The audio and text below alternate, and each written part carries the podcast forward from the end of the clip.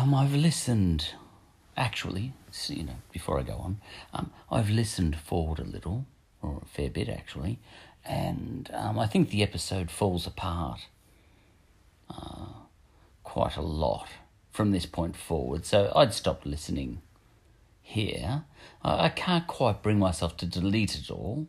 Uh, but you know the bit that's coming up, you know, I think I've I've already said I recorded earlier than the bit that went before this, um, and and the bit before that went before this is stronger. Because you know normally you, speak a few words and then you think about it and then you you speak it better. So I think I did that in the first half of this episode, which has already you've already heard that. You know, so I think the episode does fall apart a little, and, and slowly sort of disappears into nothingness. Uh, by the end of it, there's no strong finish. Uh, so I would stop listening at this point now. And I'm, and I'm hoping this little intermission that I'm speaking here is boring you well enough to encourage you to do that, you know.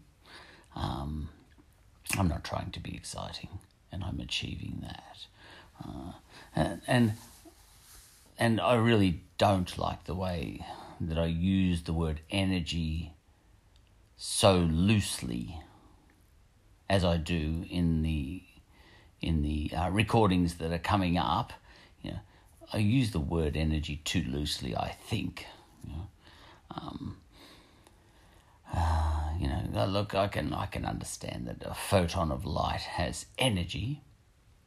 Um, that's all right. You know, um, uh, I've kind of used the word energy state uh, to refer to the state that an electron is in, for example, and that a proton is in, and the new, a neutron is in, you know, because um, I imagine myself, I imagined myself being inside an electron and wondering what it feels like down there and looks like, and I imagined to be bizarre and buzzy and all that sort of thing and energetic or whatever, you know. So I just imagined it to be an energy state down there you know.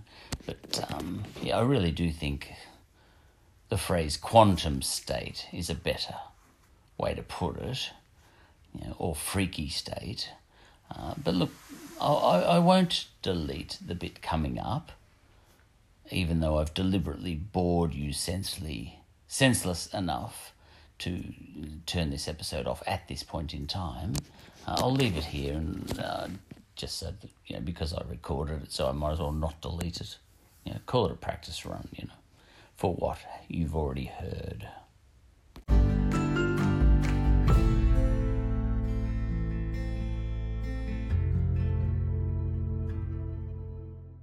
You, you know, you'll stop screaming at the car in front of you for cutting you off if you can just tap into the energy of that car you know, and feel that you are at one with that other driver. You're all just a, a, a blended energy state. You know, there are people like that, but that's for a different podcast, the nature of which I tend not to do. You know, um, you know uh, uh, hypothesizing that the universe is just a big fluid energy state, you know, to Brahman you come and to Brahman you shall return and all this sort of business.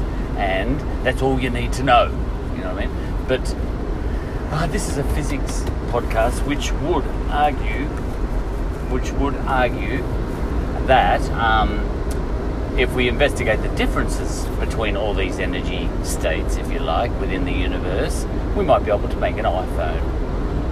And you do like, and you know, I'm assuming you do like your iPhone or your Android, whatever you've got. Okay, so that's that's the only reason I'm um, uh, making a distinction between the different types of energy. You know, a lot of people who talk to me about the universe is energy man. Um, they don't. They leave it at that. They don't go any further. They sort of think you're never going to invent anything at that rate.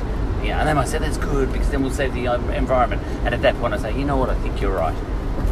But having said that, I'm making a physics podcast, so I will talk about all that stuff. And in fact, I might even argue to that person, listen, if we do investigate the different energy states and all that sort of stuff, you know, what what this energy actually is, rather than you just um, claiming you know what it is. You know, if we actually just investigate what all this energy is in the universe um, and the differences between the different types of energy, we might, you know, come up with a solution to climate change. No, no, you don't need to do that. You just need to believe. You know, look, different podcast. You know, this is the podcast that wants to solve climate change, sort of thing. All right, so the electron yeah, is a different type of energy state, as far as we can tell, in as much as what how it behaves and all that sort of stuff, you know. So the electron is different. And what's different about it? Well, it's got a couple of properties that a photon doesn't have, as far as I know. And that one is, and one property is that it's able to bend space, I believe, in such a way that other uh, electrons, for example, can feel its presence.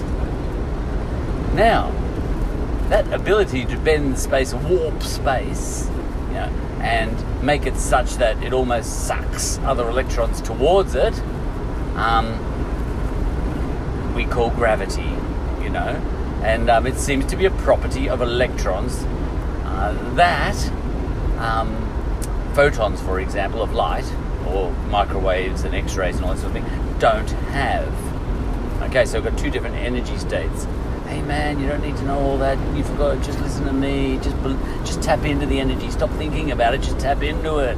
You know. Yeah. All right. Next stop. Another podcast. Another day.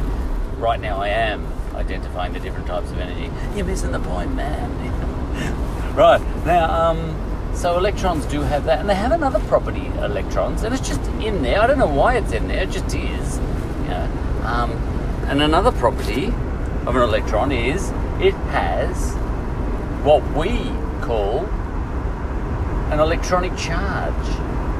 Yeah. Of minus one.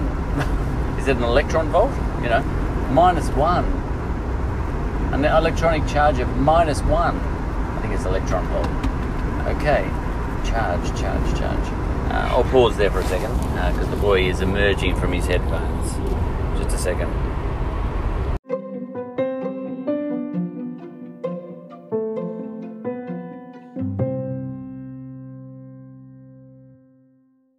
Uh, look, I've, I've just opened a web page here. I'm stopped in a service station en route to Queenscliff. Just had to make a running dash back to Melbourne from Queenscliff. And now I'm heading back to Queenscliff in the middle of the night. It's, well, not quite, it's 11 pm. Okay, don't ask why. Um, okay, so um, look, I've been talking about hydrogen and lithium, you know, and I started a whole story, you know. Uh, but let's just drop that now because I've got this table in front of me and it just makes it really obvious um, how many electrons are in each shell and all that sort of thing. Okay, now in in an atom, well, I'm going to take oxygen, you know, which has eight electrons, uh, because oxygen illustrates, um, yeah, a, a nice stable um, oxygen atom, you know, with with as many electrons as it should have. You know, it's not an it's not negatively charged or positively charged. It's just neutral. And um, in ordinary circumstances, an oxygen atom will have.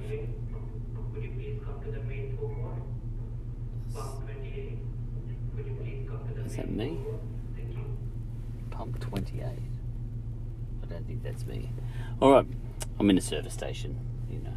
Um, okay, uh, so oxygen, um, eight protons, you know, eight electrons.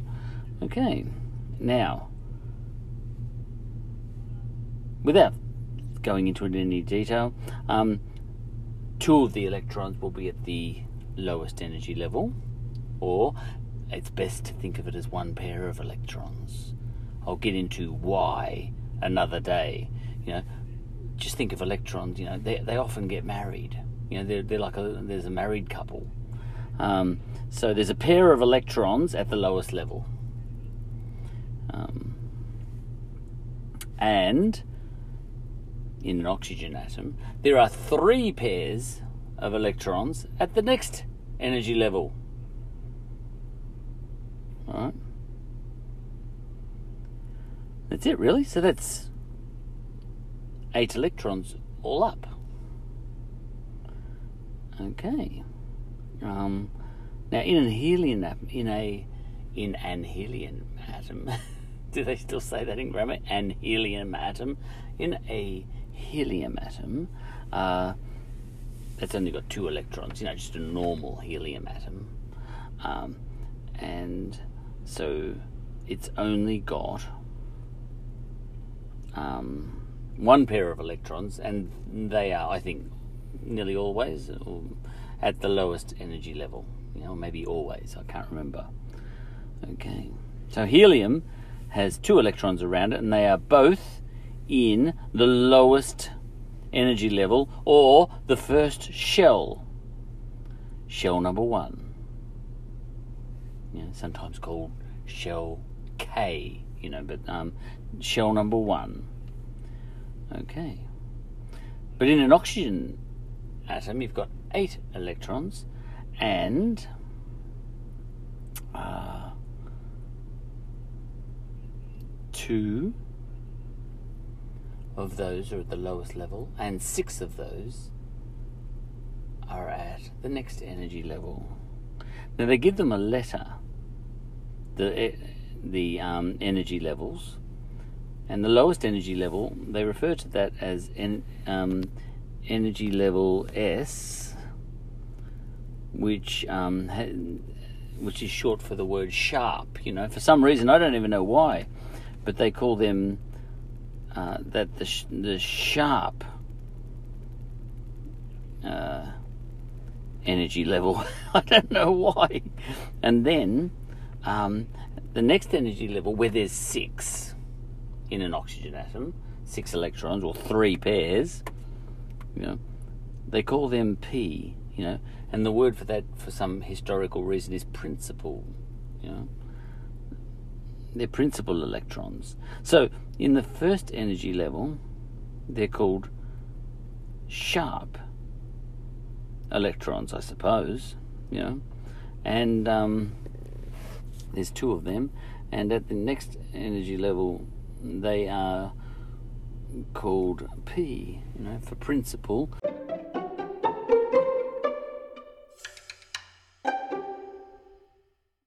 In shell number one, you've got two electrons, and in shell number two, you've got eight electrons, including those two.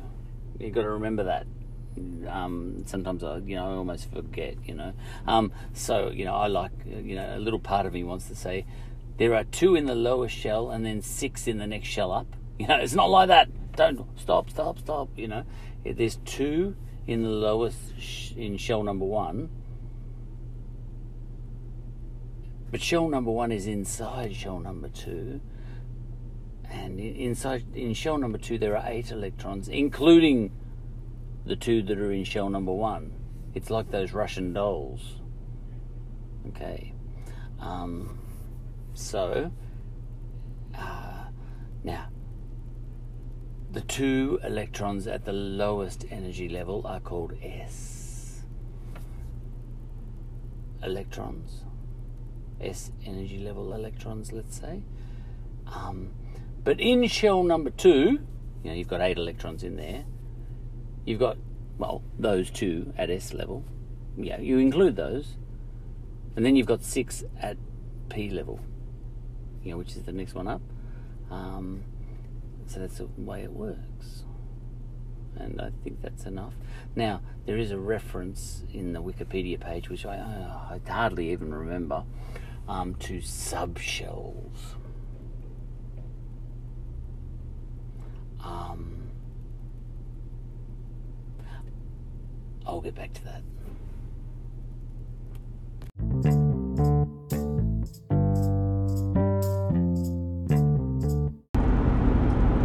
There, comes a point, I think, when you're talking about physics and sometimes suddenly you've found yourself in the realm of chemistry and I'm sure if you kept talking about chemistry, you know, you'd accidentally find yourself in the realm of biology, you know, because these things are cross over.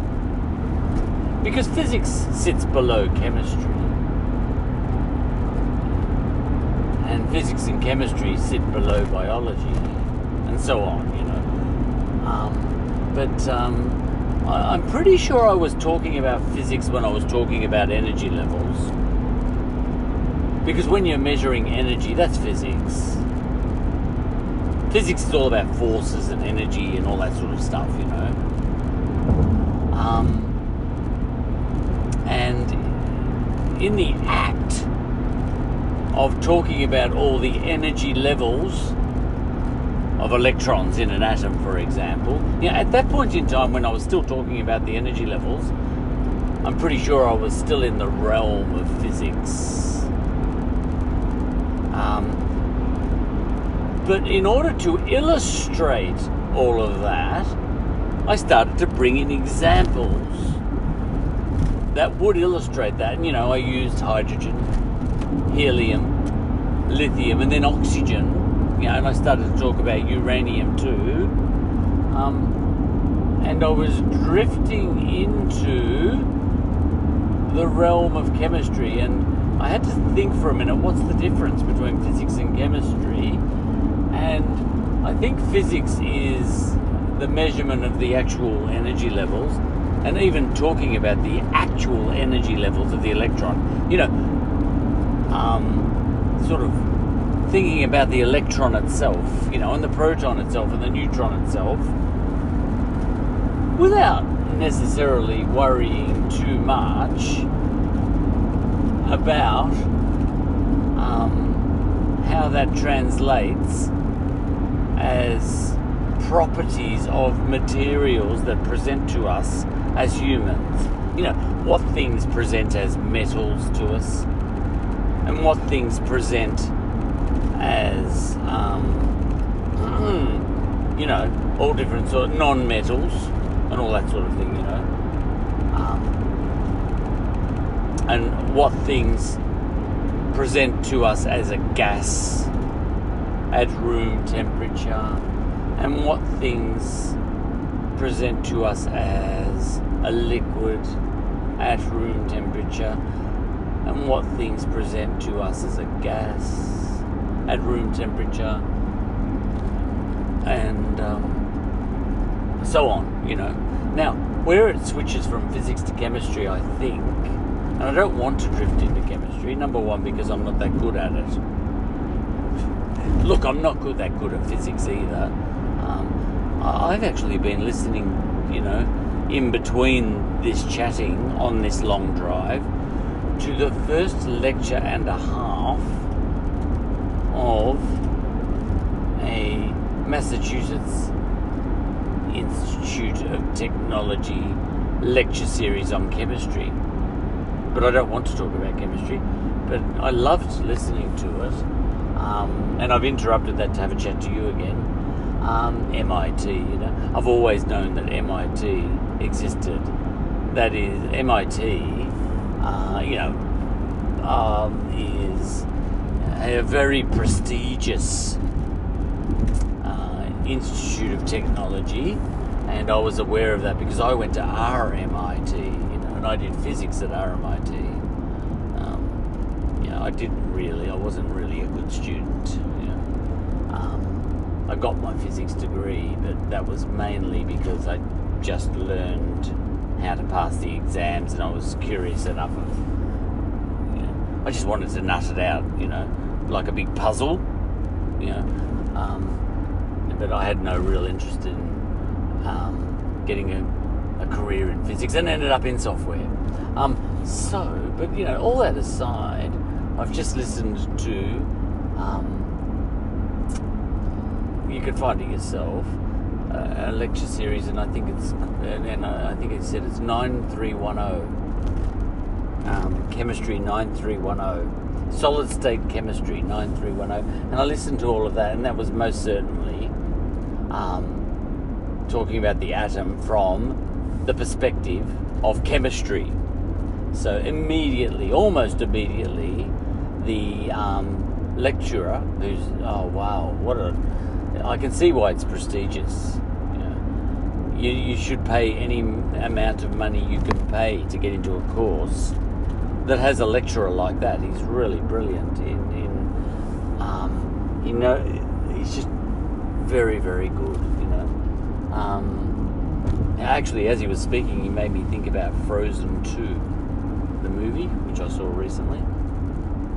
Um, in um, this chemistry lecture I was listening to um, the from MIT, the lecturer uh, talked uh, mentioned Democritus in ancient ancient Greece, you know, 400 BC or thereabouts, who proposed that all things uh, may be made of uh, atoms, and then in between the atoms there might be vacuum, you know, nothingness. You know. Now, as it turns out, he was uh, pretty right, but we weren't to discover that for a very, very long time.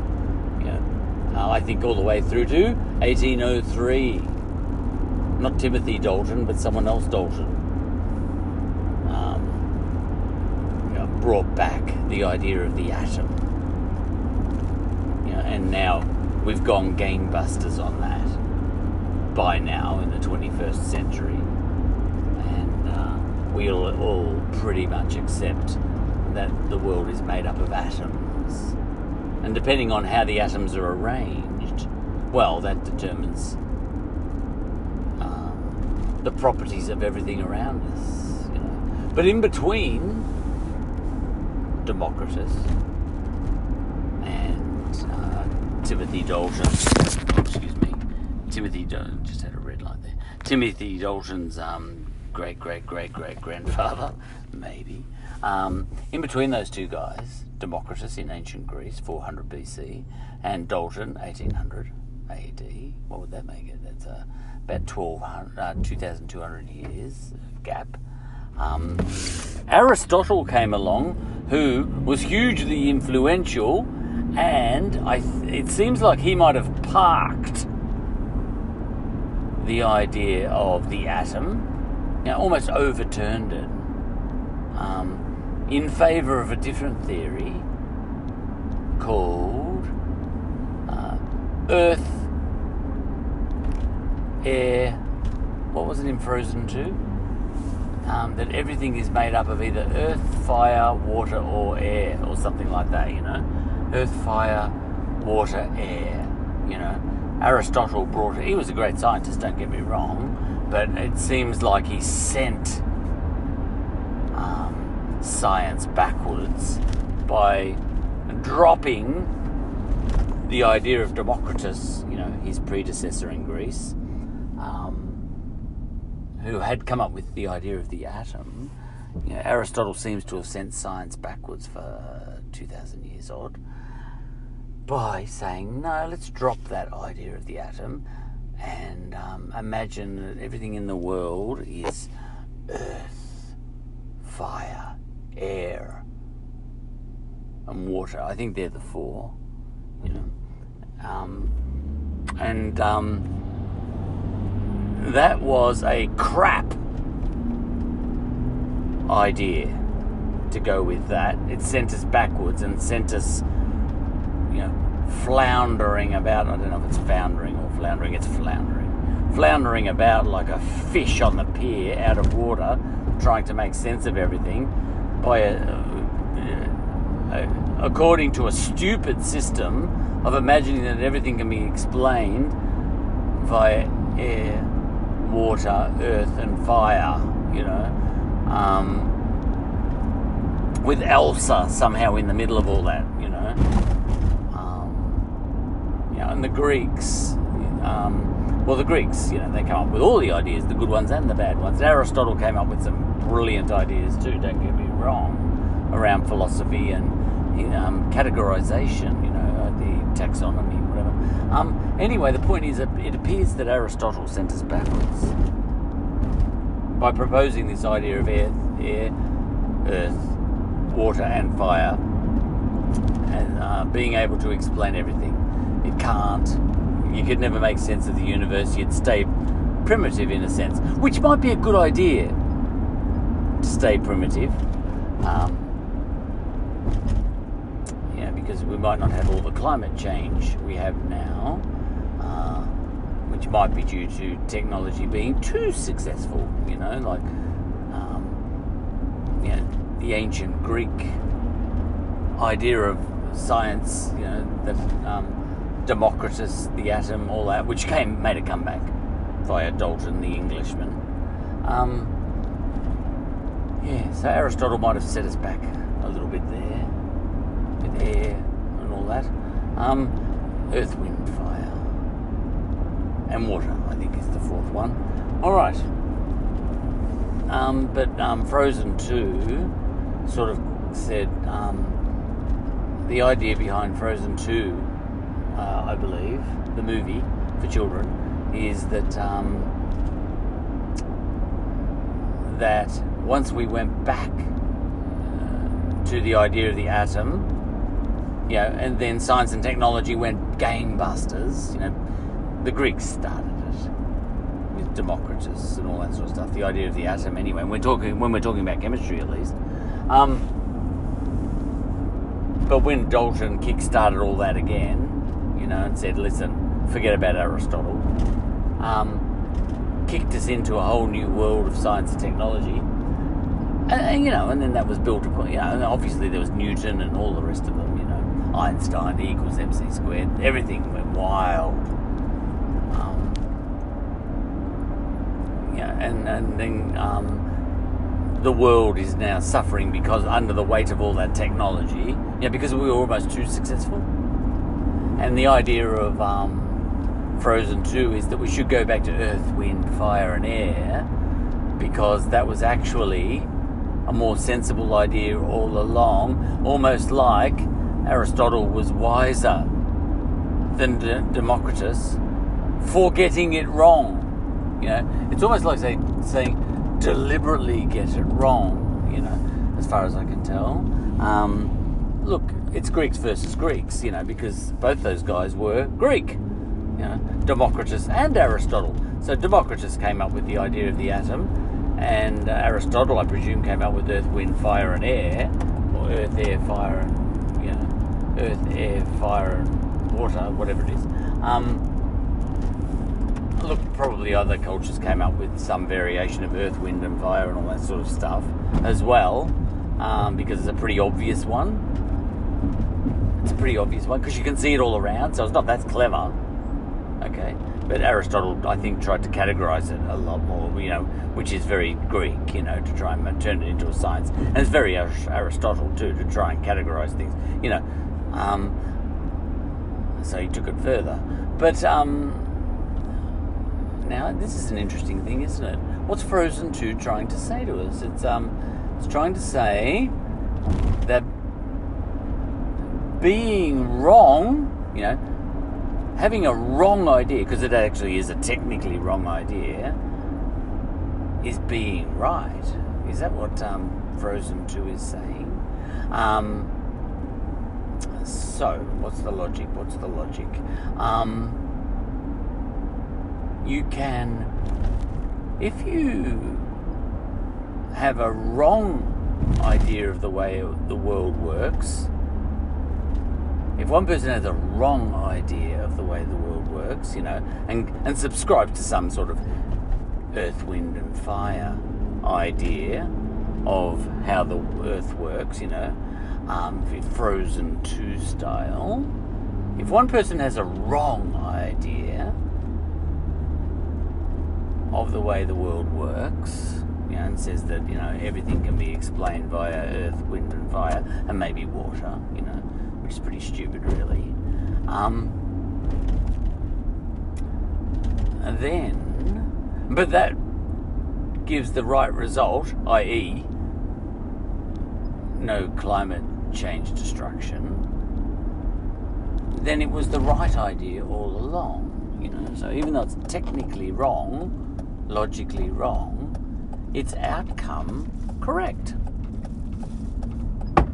Okay and then um, so the the sort of problematic question to ask to propose, and then I think Frozen Two is saying that the wrong idea was the right idea, even though it was stupid. So almost in a sense is if the whole world was um, intellectually disabled, let's say, you know, and had an absolute wickety whack idea of the way the world works, every human was intellectually disabled, you know, maybe there's a meteor shower that rendered us all stupid, um, and we all had a wrong idea with the way science works and suddenly didn't know how to do technology anymore and the environment suddenly recovered.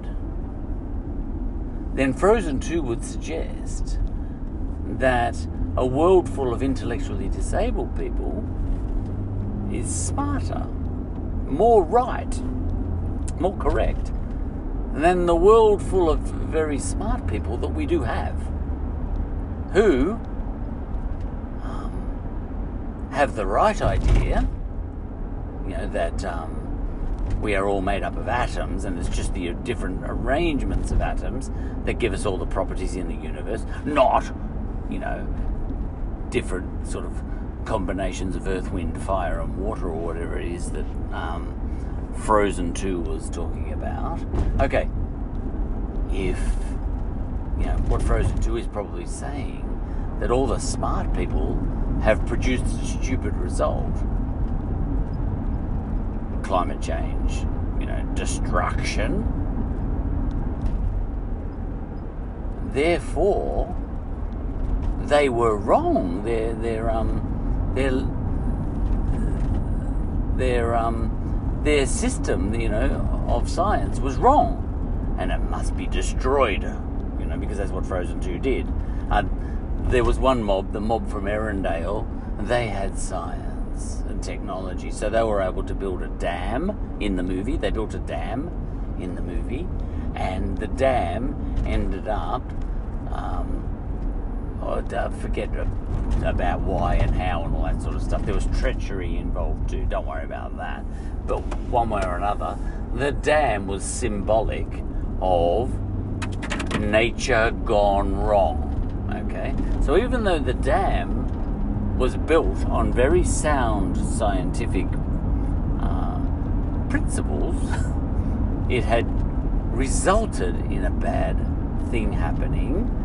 So I think, uh, whereas before, you know, if if science had not been there at all and the dam had never been built, everything would have been fine you know, if we had stuck with the stupid people who couldn't invent a dam, I think that's the logic.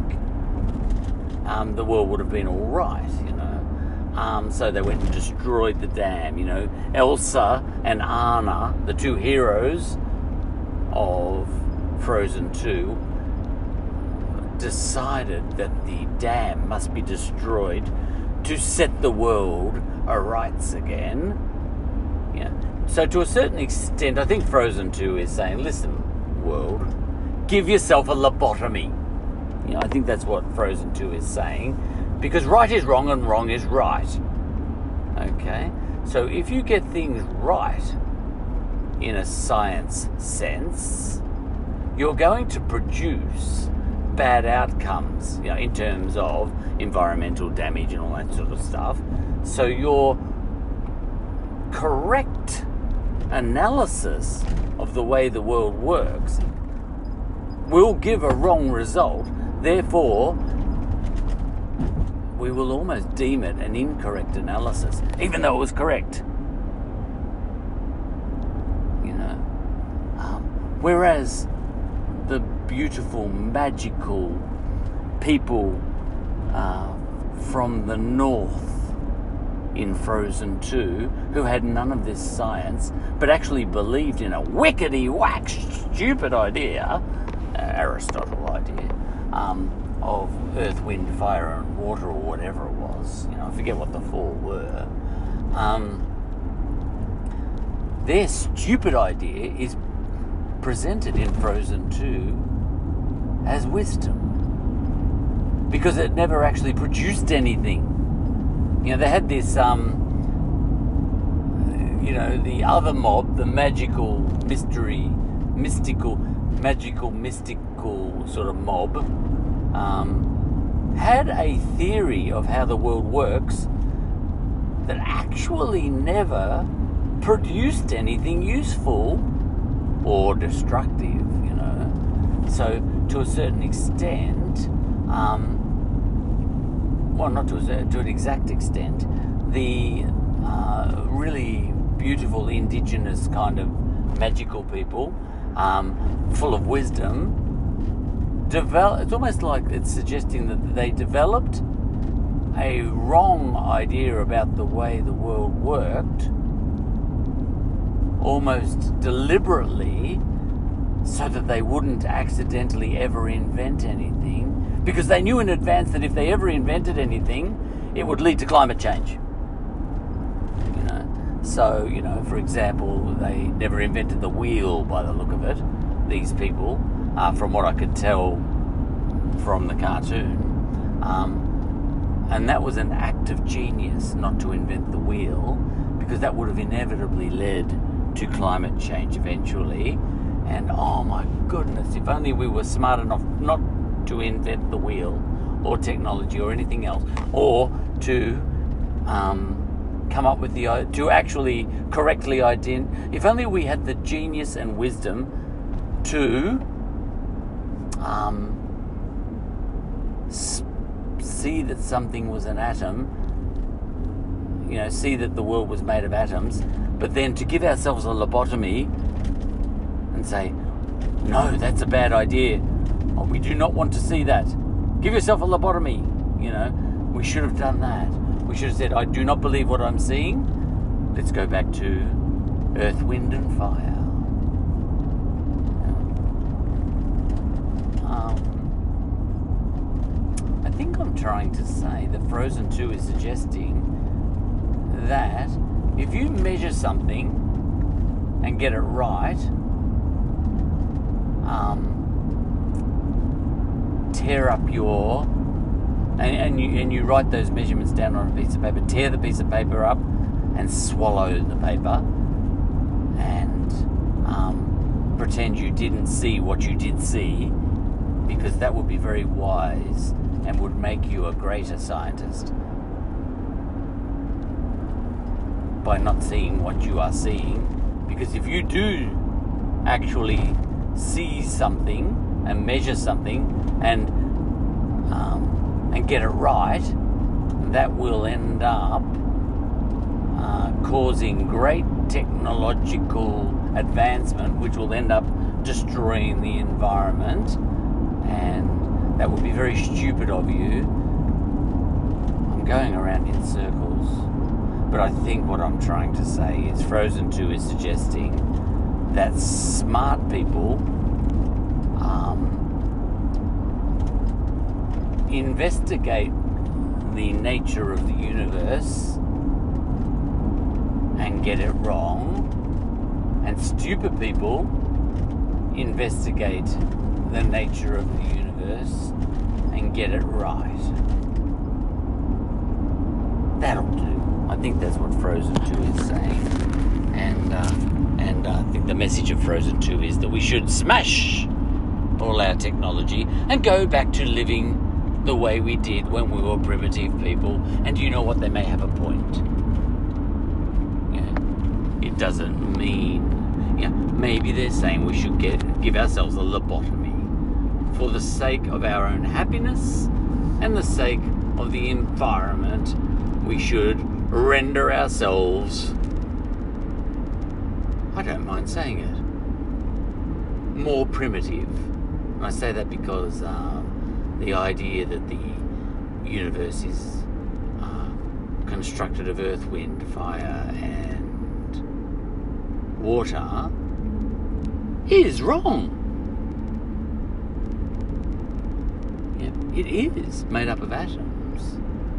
Um, it is wrong. It is wickety whack. Know, but maybe Frozen 2 is right. And I'm only saying that because I'm stupid. okay, that'll do.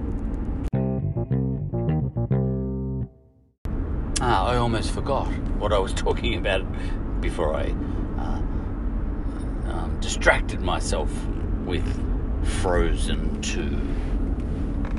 Um, yes, I was talking about physics, and I felt myself get very tired because uh, I could I um, was drifting. I knew that I wanted to talk about physics, but I found myself drifting into chemistry and uh, trying to remember um, how the chemists uh, ended up categorizing all the different atoms in the universe, principally Mendeleev, or however you say his name. Like I wanted to talk about physics, which is actually really just the energy levels of electrons and all that sort of thing, and the way, you know, what are protons and the behavior, you know, the, the forces involved inside the atom and all that sort of stuff. I wanted to talk about that stuff. But then, I, in order to explain that, you know, and the different energy levels of the electrons in an atom, an atom, and all that sort of stuff, I started to drift into um, how that all presents to us as humans. Or, put another way, how Mendeleev, most famously, um, categorized how all the different atoms present to us as properties in the universe. You know, and on a more macro level, um, how those atoms present to us is chemistry. You know, that's chemistry. You know, the end result, what it all looks like to us as humans, you know, what salt looks like and acts like compared to what, um, um, you know, metal acts like and looks like to us, and how water presents to us, you know, as a solid or a liquid or a gas at different temperatures and all that sort of stuff. That's all chemistry, you know, how it presents to us, you know. Um, but I did start, you know, this whole um, episode, this whole mini series is more about what's happening down at a subatomic level. And you know what I did? I started to get into the macro. I started to move back into the macro level and I re- this um, mini series is called the Nano Universe, and I started to drift into the macro universe again, you know, and I um, so I want to go back into the Nano Universe, and I will. Um, so we'll get back to that and investigate the way um, electrons and protons and neutrons in, interact with each other. You know, the forces between them. You know, I want to get back to that uh, the gravitational forces and the electrical forces between the protons and the electrons and all that sort of stuff. I want to get back to all that subatomic stuff, the quantum stuff, without drifting into now, hmm, now how many um, electrons has oxygen got again? And how many electrons has carbon got? And how many, you know, how many shells are there and subshells and all? Look, all that stuff's important and I might get back to it, but I think I'll, I'll leave that alone again and get myself back into, um, back deep into the atom and stop drifting back into the macro universe and wondering, you know, how all the different atoms are categorized and how many electrons are in each shell and all that sort of stuff.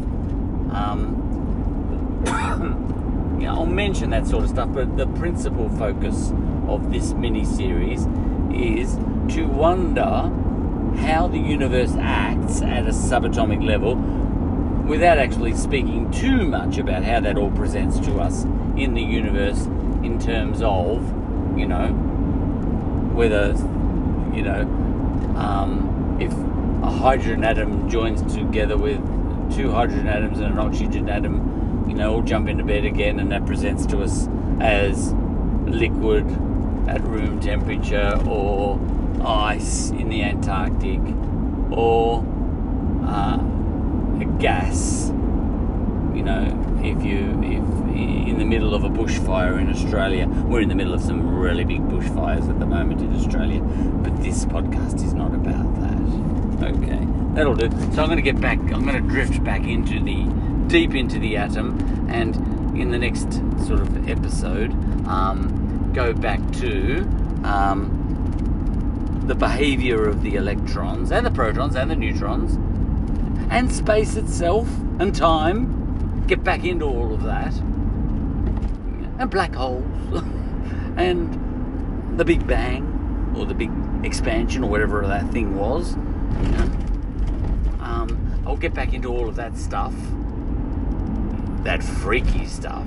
That is the nano universe, where everything seems to act, everything seems to act in a quantum way, discrete ways, you know, and that's an electron itself can seems like a wave and a particle at the same time, you know, which makes it quantum somehow. Um, quantum, I think, just means like a, there's little uh, an electron seems like a little packet of energy, really, you know. And if, if, if, if you've got 10 little packets, you can count them 1, 2, 3, 4, 5, 6, 7, 8, 9, 10. And quantum seems to have a, a mean, you know, quantum means number, such that, you know, how many, what number of them are there, you can count them. But then, not only that, electrons can be at different energy levels, discrete energy levels, you know, forget how many electrons you got, but the elect- one electron, one given electron can exist at certain discrete energy levels, but not in between, um, in an atom at least, and that's quantum too. You know, the energy states that they are existing at. Oh. Everything seems to be quantum at a nano universe. That's what I'm trying to get to the bottom of. Yeah. Without necessarily coming into the macro universe and say, now, what are the, all the elements in the universe? You know, you know, like putting aside the quantum nature of protons, neutrons, and electrons in an atom. You know, if we do happen to have six protons and six um, electrons and six neutrons, how does that present to us? we say, oh, that presents to us as carbon. You know, now I don't want to drift into that macro stuff, you know, of how it presents to us. I want to dive deep down into that carbon atom instead and forget that it's carbon to a certain extent and just have a look at how things are buzzing about in there. That's what this mini series is about. What's happening inside the carbon atom? Let's forget about the fact that it does present to us humans as carbon. Um, to a certain extent, and let's just look at what's happening deep inside the carbon atom because you know it's not all about us humans, is it? Hmm. So down into the atom we go once again next episode.